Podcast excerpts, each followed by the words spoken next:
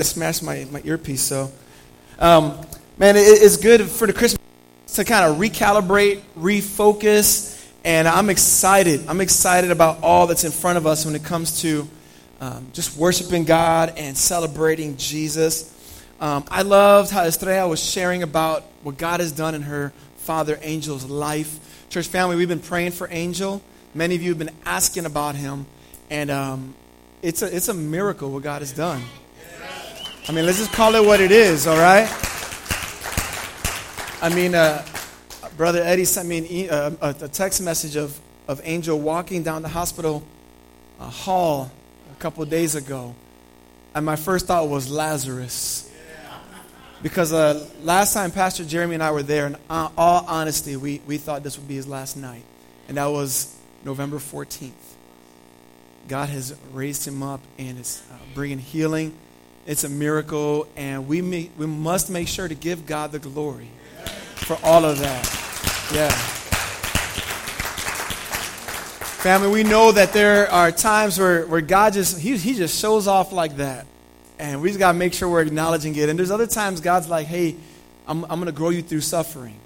And I'm not going to I'm not going to heal the way you're asking. And, and we don't know when God's providence is going to uh, answer our prayer requests in that way or another way.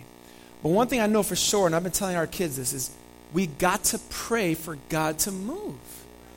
We, we can't say, like, oh, he might not do it. Let that, let that be up to God.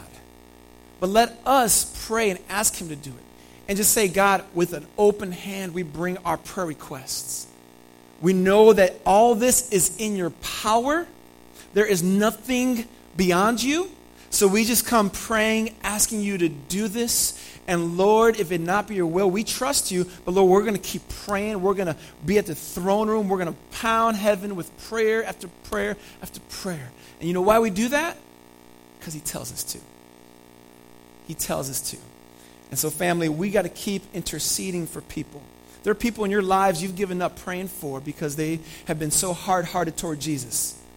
And I just want you to change the mindset and say, God, you're, you're telling me to, to go back to the drawing board and keep praying. There are some people with illness that you've given up praying for. And God's saying, no, don't stop. There's some people in situations in your life you've given up on. Don't stop praying, family. Okay? I'm telling you as much as I'm telling me right now. And we hold it all with an open hand and say, God, have your way. We promise, God, to give you all the credit because you alone deserve it. So I'm going to pray, and we're going to get into That wasn't the sermon, guys.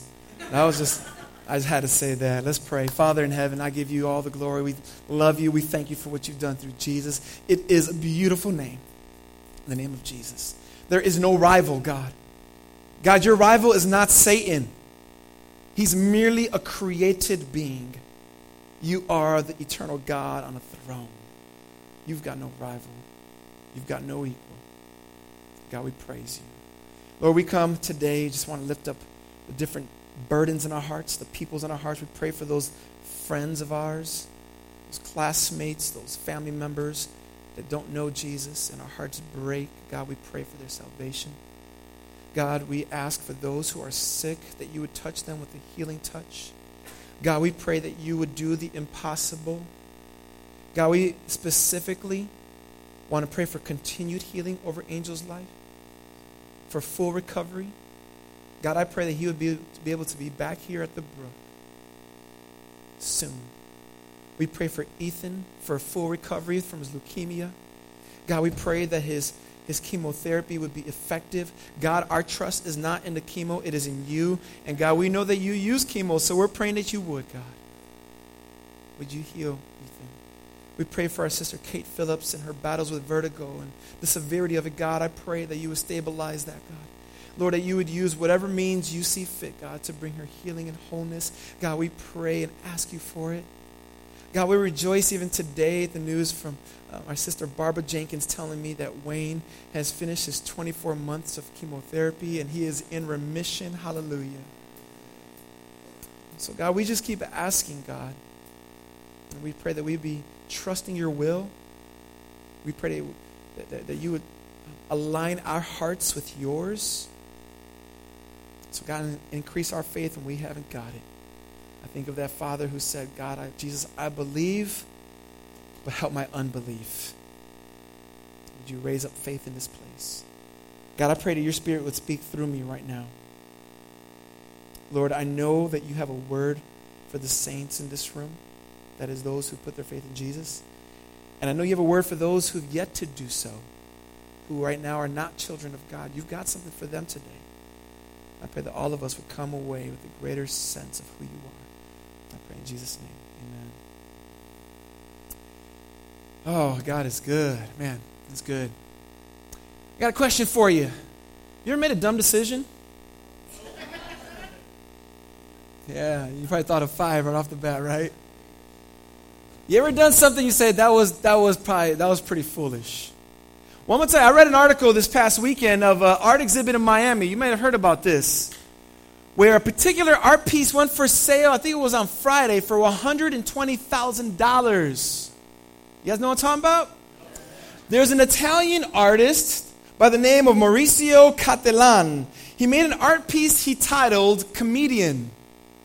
And the truth of the matter is, the joke is on us because in this art piece, he took a piece of tape and taped a banana to a white wall.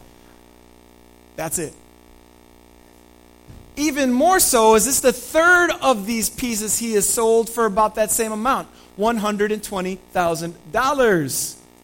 People were flooding this Miami exhibit this week to take a look at it. I think of dumb decisions, I think of the purchaser of the banana. But if that weren't enough, yesterday, a day or two after the original piece was sold, another artist who was a performance artist named David Datuna, he went to the art exhibit and he did the unthinkable. What are you not supposed to do at an art exhibit? Touch. Not only did he touch the banana, but he untaped the banana, peeled the banana, and performed the art of eating the banana. He said in his Instagram post, you can watch the video, he says, I really love Maurizio Cattelan's artwork. And I really love this installation. It's very delicious. And so now they're trying to explain how you make an art piece of something that just got eaten. Yeah. Bad decisions all around in this, this story here. We've made bad decisions in our lives. That's a, that's a silly example, of course, of very real things that we've done. Um, decisions where we have kind of looked back and said, if I can get that one back, I'd do it in a heartbeat. But a lot of times our decisions, furthermore, are based on something in our heart's condition called pride. Pride makes us think we're untouchable. Pride causes us to think we're invincible and that we can't fall. So we often make decisions based on our prideful thinking that we often regret, sometimes quickly, sometimes not. Our pride causes us to think that we deserve something, so we go out and get it.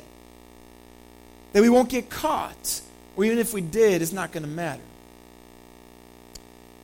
Pride causes us to go down for the count, to use a boxing illustration. What I want us to do today, we're going to see King David, a man who actually got down for the count, both literally and pun in a pun way. When we're down for the count, we've got to begin to ask, how did I get here? And then also ask, can I count on God to get me out of here? You know the answer is yes, but we're going to see what this looks like for King David. And it looks like for you and I when we've made decisions and done things we regret having done. Would you meet me in the book of 2 Samuel, chapter 24 in the Bible? 2 Samuel, chapter 24. And uh, if you get there, once you get there, would you rise to your feet? I'm going to read a portion of the scripture for us. 2 Samuel chapter 24. If you don't have a Bible, there is one in the chair in front of you, a blue one, hardcover English Standard Version. And in that Bible, what page are we on? Anyone got that? There we go, 277. We've been going through the study of a life of a man named David, the king of Israel. And we've seen this man to be a great, great, mighty warrior. We've seen his ups, we've seen his downs. And today we're going to wrap up our series and tie a bow around it as we look at the very last chapter of the book of 2 Samuel. It's a, the way this story of David concludes here, according to these two books of 1st and 2nd Samuel. Here's what God's word said in 2 Samuel chapter 24, verses 1 and following. Again, the anger of the Lord was kindled against Israel, and he incited David against them, saying, Go number Israel and Judah. So the king said to Joab, the commander of the army, who was with him, Go through all the tribes of Israel, from Dan to Beersheba, and number the people that I may know the number of the people. But Joab said to the king, May the Lord your God add to the number a hundred times as many as they are, while the eyes of my lord the king still see it. But why does my lord the king delight in this thing? Verse 4 But the king's word prevailed against Joab and the commanders of the army. So Joab and the commanders of the army went out from the presence of the king to number the people of Israel. Jump down to verse 8. So when they had gone through all the land, they came to Jerusalem at the end of nine months and twenty days. And Joab gave the sum of the numbering of the people of the, to the king. In Israel there were 800,000 valiant men who drew the sword, and the men of Judah were 500,000. Verse 10. But David's heart struck him after he had numbered the people. And David said to the Lord, I have sinned greatly in what I have done. But now, O Lord, please take away the iniquity of your servant, for I have done very foolishly. And when David arose in the morning, the word of the Lord came to the prophet Gad, David's seer, saying, Go and say to David, Thus the Lord, thus says the Lord, three things I offer you. Choose one of them that I may do it to you. So Gad came to David and told him, and said to him, Shall three years of famine come to you in your land? Or will you flee three months before your foes while, you, while they pursue you? Or shall there be three days' pestilence in your land? Now consider and decide the answer. I shall, what answer I shall return to him who sent me. This is God's word. You may be seated. All right, I'm going to give you some background here because you're like, this is a very obscure kind of sounding passage. And we saw oftentimes in the life of David, things at first glance seem obscure, but when we understand some of the culture behind it and what God is saying, it's like, ah, that's pretty clear. I, I see what's going on. Last week, we had a very heavy sermon on the story of David's children. There was a lot of conflict in his family. He had a beautiful daughter named Tamar. He had a son who, who's the the, to be the, the heir to his throne named Amnon. Amnon takes sexual advantage of his own sister, and there's a division in the family. Now, Tamar has another brother named Absalom. Absalom is her full brother. They got the same mother and father. Absalom, long story short, takes vengeance for his sister, executes his own brother, and proceeds to try to take over the throne from King David himself. This is a long portion in 2 Samuel.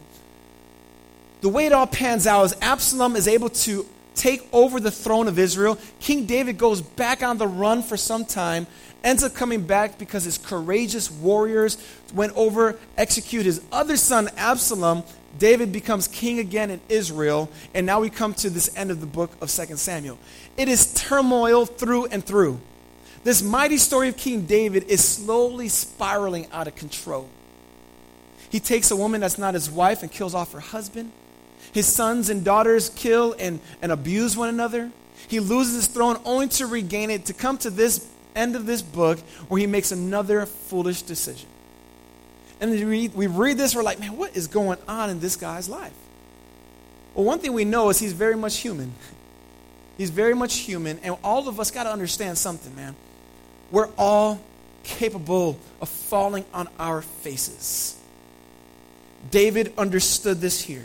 We see in chapter 24, verse 1, a very interesting statement. Again, it says, The anger of the Lord was kindled against Israel, and he incited, uh, he incited David against them, saying, Go number Israel and Judah. So we don't know why God is angry again with his people, but we know that his people are very hard headed, kind of like you and I. And time and again, God's like, Don't you see how good I am to you? And they're like, Yeah, we praise God. And, and like 10 minutes later, they're worshiping false idols, or they're taking credit for things, or they're going their own way. And here we see God is angry again, and he incites David to number them, to take a census.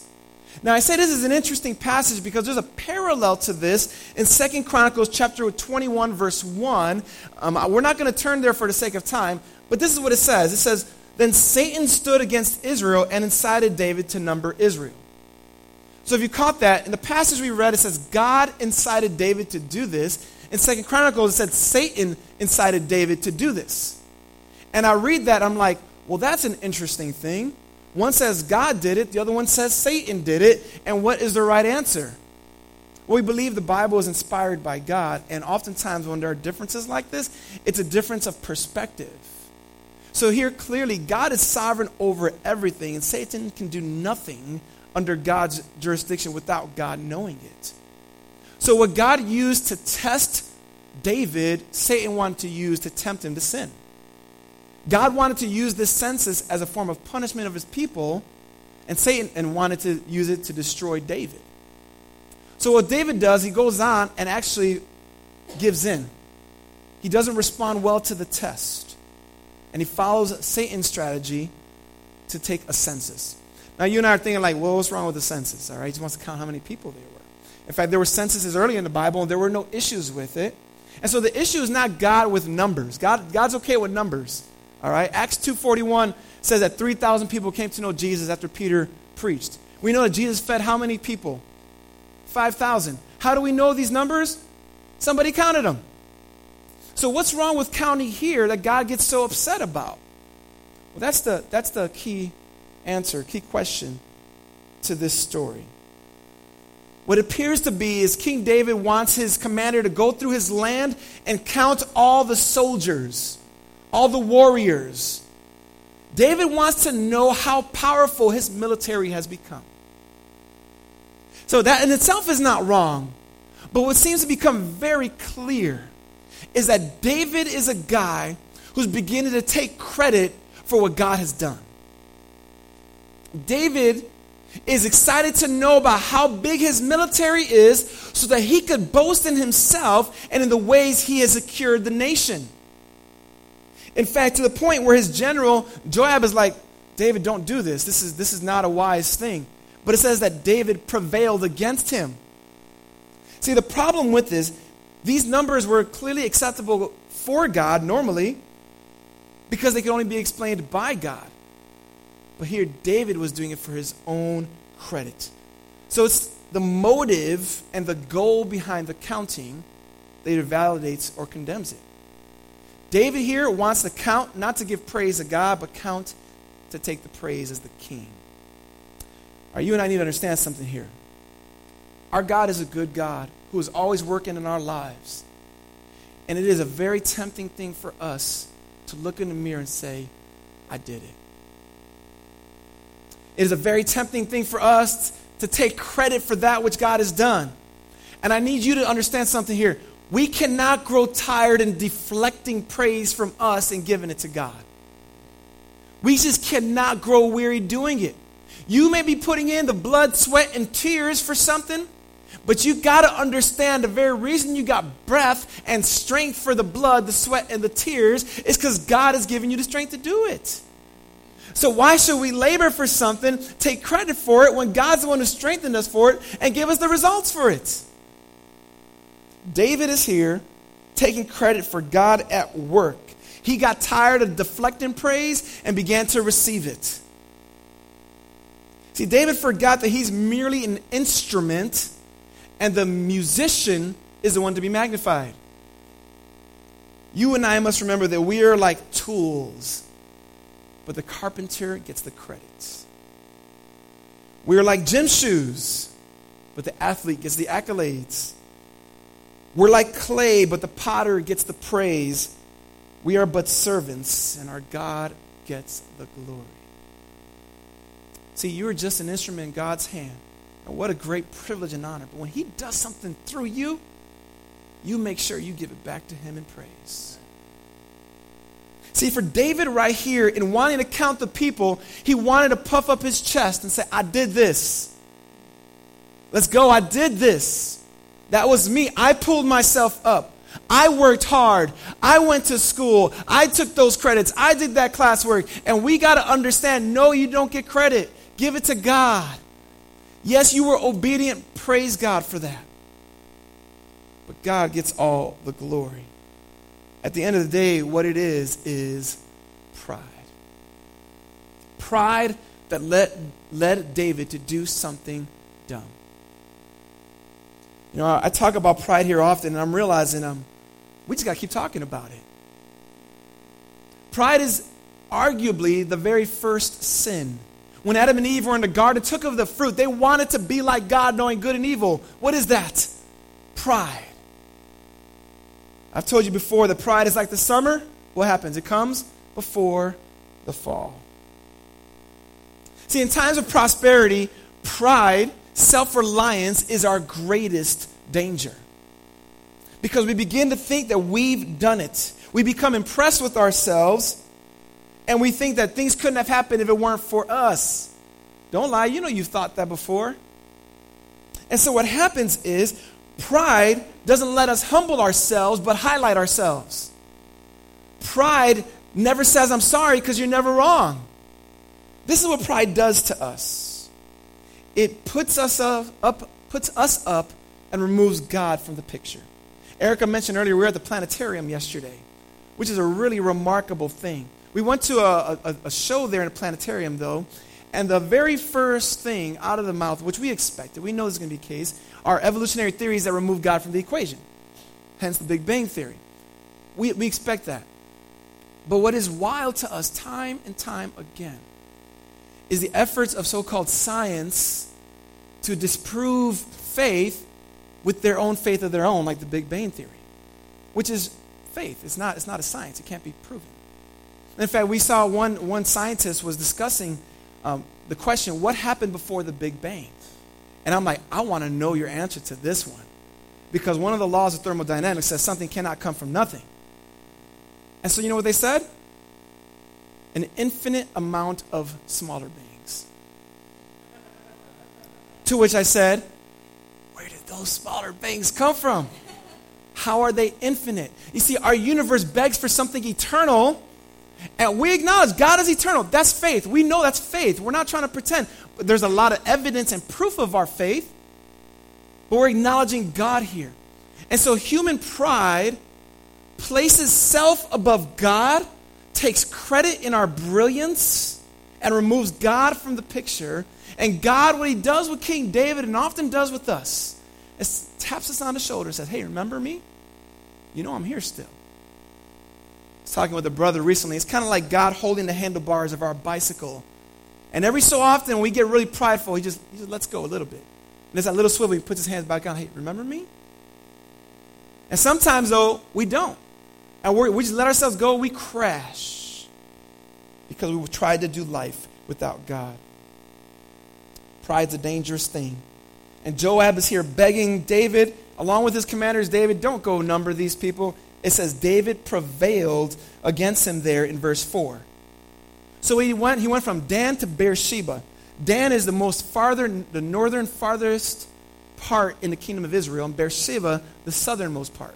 Basically, he's saying, span it from north to south, from east to west, and tell me how many valiant warriors we got. So Joab goes ahead and does that. It takes him nine months, almost 10 months, we see in verse 8. And in verse 9, we realize that David's kingdom has 1.3 million soldiers. That's a pretty vast army. But one thing that's amazing about King David is how he learns from his previous failures. You see, in, in the story of Bathsheba and his taking of Uriah's wife, it took him about nine months before he became real convicted of his sin and did something about it. In this story, it takes about nine minutes. Look at verse 10. But David's heart struck him after he had numbered the people, and David said to the Lord, I have sinned greatly in what I have done.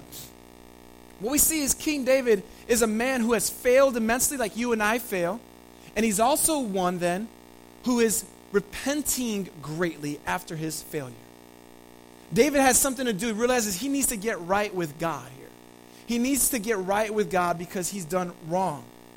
And there, there are four things he does in particular that I think you and I need to understand when we're down for the count because of the count. When we're down for our decisions and our prideful choices. Look what he does in verse 10. There's a quick recognition of his failure. A quick recognition. See, that's the first thing we got to do. We can't labor over our failure and ignore it.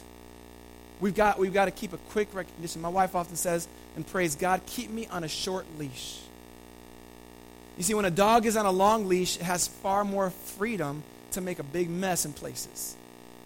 When a dog's on a shorter leash, there's more control. And in many ways, we prayed, God, keep me on a short leash. God, keep me from running away from you. Let me be quick to acknowledge my failure and my sin when I've done so. And David does it. His heart is struck immediately. Secondly, he's broken over his actions. He's broken. His heart was struck. All right, it got him to the core. The Spirit of God convicted him like he wants to convict you and I when we sin. The third thing is he owns up to it. He says, I have sinned greatly. He didn't excuse it. Now, he could have said, You know, God, I just did this because I'm getting up in, up in my years. My son's going to take the throne after me. I wanted to prepare the military. I could. He doesn't do it. He just says, I have sinned greatly. he goes on to say this is very foolish in verse 10. And then in verse 11, I'm sorry, there in, in verse, uh, uh, verse 10, he says, Take away the iniquity of your servant. The fourth thing is, he asks for forgiveness. He asks God forgiveness. This is what it means to repent in God's sight. Is to acknowledge our sin quickly, to be broken over it, to own up to it, and ask God's forgiveness. And that's what David does. Let that be your prayer. God, do those things in my heart. When I am down, when I've done the wrong things, God, let me be quick to repent, run to you, be broken, own up to it. God, please forgive me. God's a merciful God. King David doesn't die on the spot because God is merciful. But what does God do to King David in this situation? What we learn is there are consequences to his actions. And God would choose to humble David in his very point of pride. His pride was in his military and its vastness. So, what does God do? He humbles him there. He gives David three options that I read for you guys. The first option, he says, David, you get to do this. You, one of these three things I'm going to do as a punishment for your sin. You could choose one of them. Verse 13, he says, Shall three years of famine come to you in, in your land? I mean, just imagine that as a king. You have the option of choosing a consequence for your actions. And the first option is three years of, of lack of food, shortage of food, usually because of drought. Do you want that? That sounds pretty miserable. People will die of starvation in his kingdom. Well, the second option, God says, or he says, Will you flee three months before your foes while they pursue you? So the second option is you lose the kingdom for three months again. And who knows how many people will die when whoever the enemy is comes in and kills people? Ruthless people. And then the third option says, Or for three days will there be pestilence in your land that is disease, that is kind of oftentimes referred to the angel of the Lord coming in and bringing death to people. And basically, the prophet tells David, All right, this is your choices. Let me know which one you choose. Those are choices I don't ever want to make. You with me on that one? Three years of famine, three months of fleeing from your enemies, or three days of pestilence that brings instant death. What does David choose? Well, David goes on to say this here. He says in verse 14, I am in great distress. Let us fall into the hand of the Lord, for his mercy is great. But let me not fall into the hand of man. Basically, he's saying, bring the three days of pestilence, because I'd rather fall into God's hands than the hands of wicked people. Interesting choice, huh? What goes on is that next day, God brings pestilence into the land. And we read that 70,000 people die in those three days. God humbled David in his point of greatest pride. That's a warning for us, family. In fact, we read in this story an interesting part of the narrative where he sees the angel of death coming to the threshing floor of a guy named Araunah. And I don't know what that looked like for him to see the angel of death. And David says this here in verse in verse 17. Then David spoke to the Lord when he saw the angel who was striking the people. He said, "Behold, I have sinned and I've done wickedly, but those sheep, what have they done? Please let your hand be against me and against my father's house." So what God does is says, "All right, David, is what you need to do for this pestilence to leave the land." get that property where the, the angel is about to strike down. It's a threshing floor where, where the grains were, were separated. Purchase it, it's on a hill. Build an altar there and give a sacrifice to me. And once that happens, I will cause the pestilence to stop. David goes to this man. He says, Hey, I want to buy your land. The guy's like, You're the king. You can have it for free. And David says, I don't want to offer a sacrifice to God that hasn't cost me anything. So he buys the land, buys the sacrifice, and offers it. And this is what we read in verse 24. But the king said to Araunah, No, but I will buy it from you for a price. I will not offer burnt offerings to the Lord my God that cost me nothing. So David bought the threshing floor and the oxen for 50 shekels of silver. And David built there an altar to the Lord and offered burnt offerings and peace offerings. So the Lord responded to the plea for the land and the plague was averted from Israel. The book ends right there. I'm reading this like, what's going on? This is like the most anticlimactic ending to the most climactic person in the Old Testament to, to this point. I'm just like, I'm, I'm, I'm reading, I'm like, man, that's, that's, I mean, that's, that's the end of it. You know? God, God sends the plague, he, he creates this altar on this threshing floor just outside of Jerusalem on a hill, offers a sacrifice, the plague gets averted, and that's it. I'm like, what happens, what happens to David, right? I mean, the next book, First Kings, picks up the story, but it's a different book. It's just so wild to me. I want to recap David's life, and I'm, t- I'm going to tell you why I think it ends like this.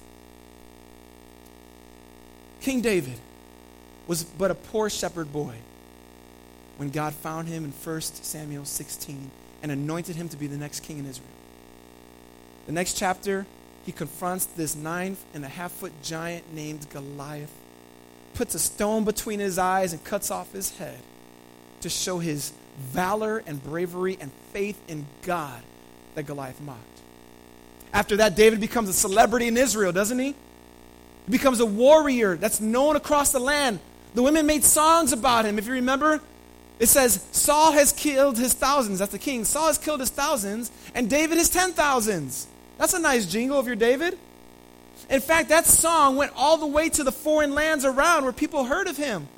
This is this King David we're talking about, who lived in caves until it was his time to become king.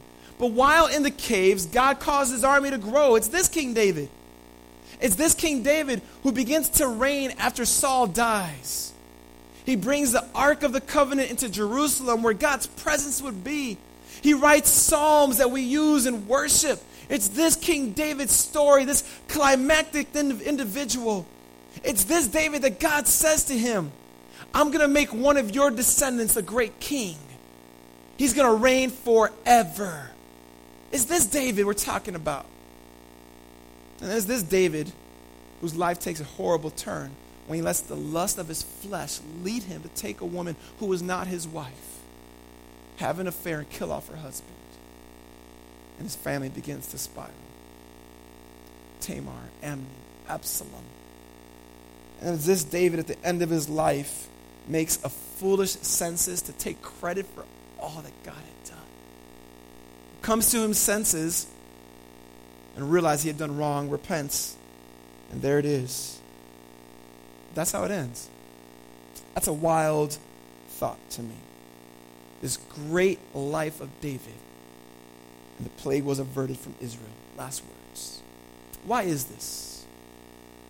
I think you've seen this as the series has progressed, and even for me as a preacher, it's been interesting how victorious David was, and how the last four sermons from this pulpit were pretty down, weren't they? It's just like this is this is getting really bad fast. It's a train wreck. It is that it, it is terrible thing. You're watching it happen. But you know that there's a promise to David. And you know what? My belief is that I read the end of this book, one thing keeps coming to my mind. You know what it is?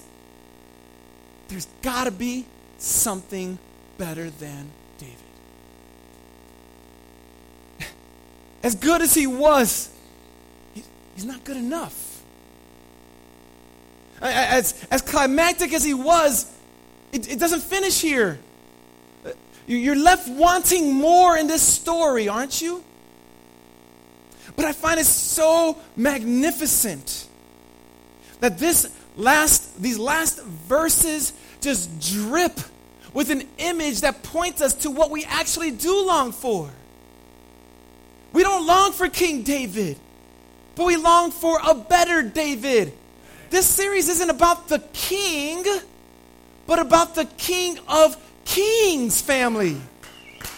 It's about the one who would come after David. The one who would come to deal with a plague, but not a plague of pestilence, but the plague called sin.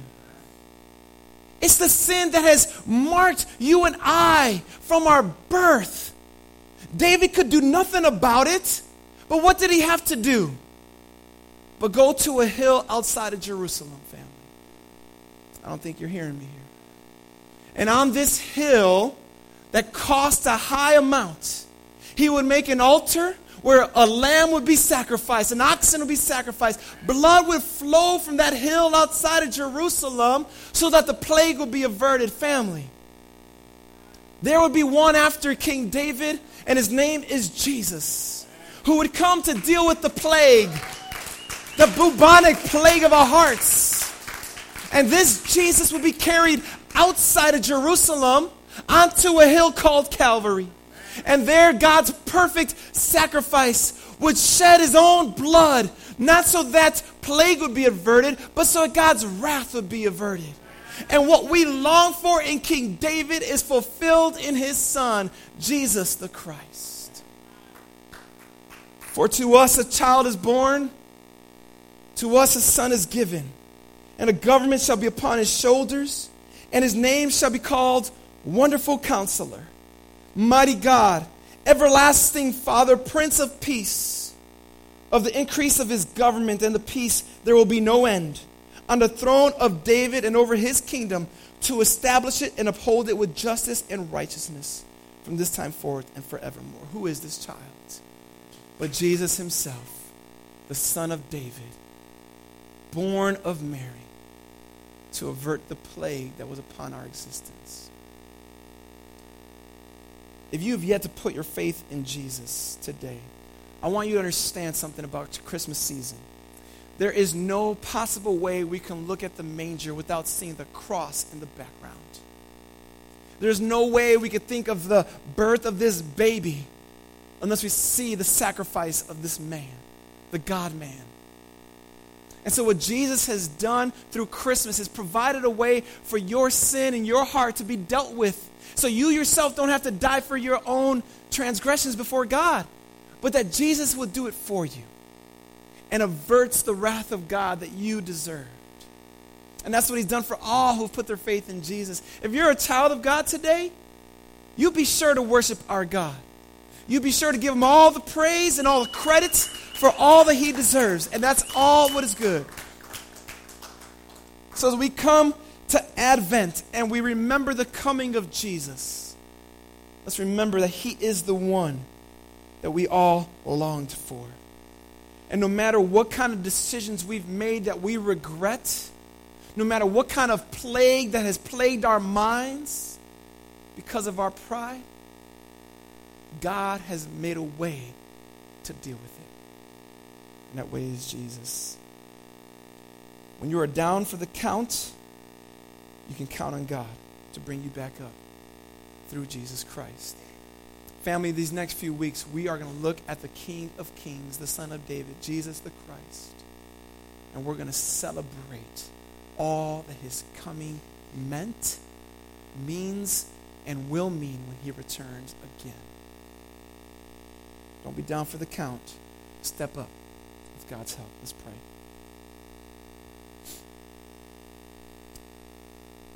Jesus, I thank you that you were the greater David.